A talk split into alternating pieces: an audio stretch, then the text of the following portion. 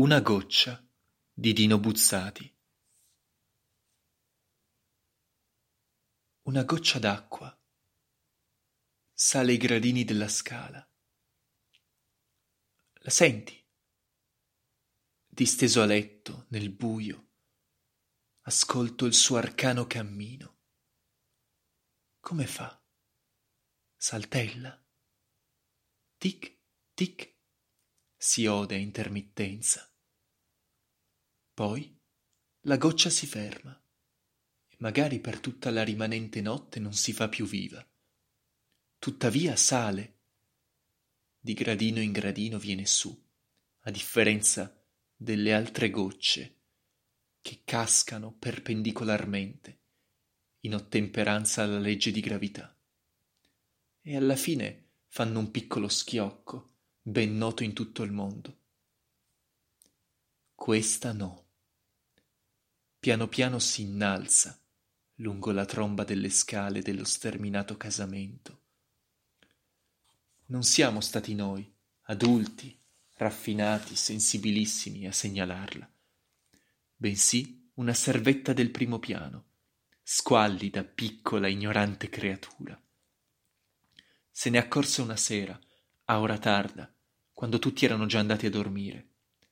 Dopo un po' non seppe frenarsi scese dal letto e corse a svegliare la padrona. Signora, sussurrò. Signora. Cosa c'è? fece la padrona riscuotendosi. Cosa succede? C'è una goccia, signora. Una goccia che viene su per le scale. Che cosa? chiese l'altra, sbalordita. Una goccia che sale i gradini, ripeté la servetta e quasi si metteva a piangere. Va, va! imprecò la padrona. Ma sei matta? Torna a letto, marsh! Hai bevuto. Ecco il fatto, vergognosa. È un pezzo che al mattino manca il vino nella bottiglia. Brutta sporca, se credi. Ma la ragazzetta era fuggita, già rincantucciata sotto le coperte.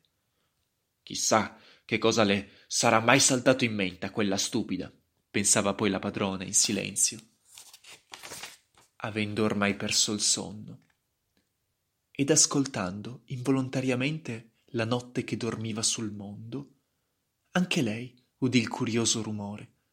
Una goccia saliva le scale, positivamente.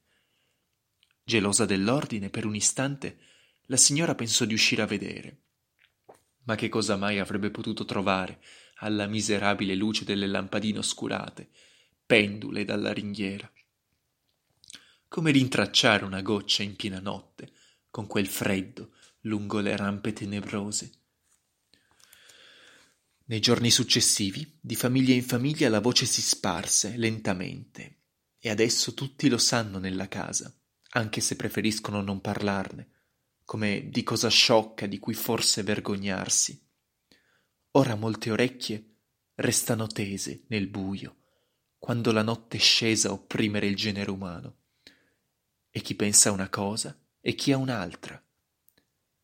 Certe notti la goccia tace, altre volte invece per lunghe ore non fa che spostarsi, su, su. Si direbbe che non si debba più fermare. Battono i cuori, allorché il tenero passo sembra toccare la soglia. Meno male, non si è fermata. Eccola che si allontana. Tic, tic, avviandosi al piano di sopra.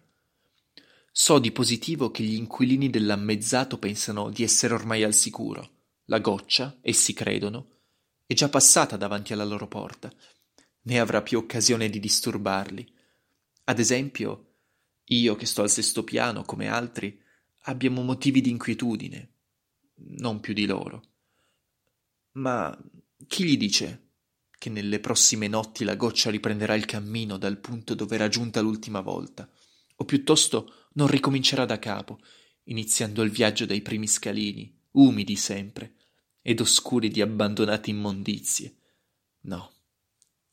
Neppure loro possono ritenersi sicuri. Al mattino, uscendo di casa, si guarda attentamente la scala, se mai sia rimasta qualche traccia. Niente, come era prevedibile, non la più piccola impronta.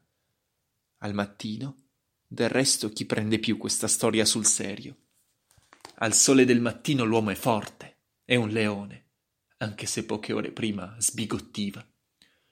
O che quelli dell'ammezzato abbiano ragione. Noi del resto, che prima non sentivamo niente, ci si teneva esenti, da alcune notti pure noi udiamo qualcosa. La goccia è ancora lontana, è vero. A noi arriva solo un ticchettio leggerissimo, flebile eco attraverso i muri. Tuttavia, è segno che essa sta salendo e si fa sempre più vicina. Anche il dormire in una camera interna, lontana dalla tromba delle scale, non serve. Meglio sentirlo il rumore, piuttosto che passare le notti nel dubbio se ci sia o meno. Chi abita in quelle camere riposte talora non riesce a resistere. Sguscia in silenzio nei corridoi e se ne sta in anticamera al gelo, dietro la porta, col respiro sospeso, ascoltando. Se la sente, non osa più allontanarsi, schiavo di indecifrabili paure. Peggio ancora però se è tutto tranquillo.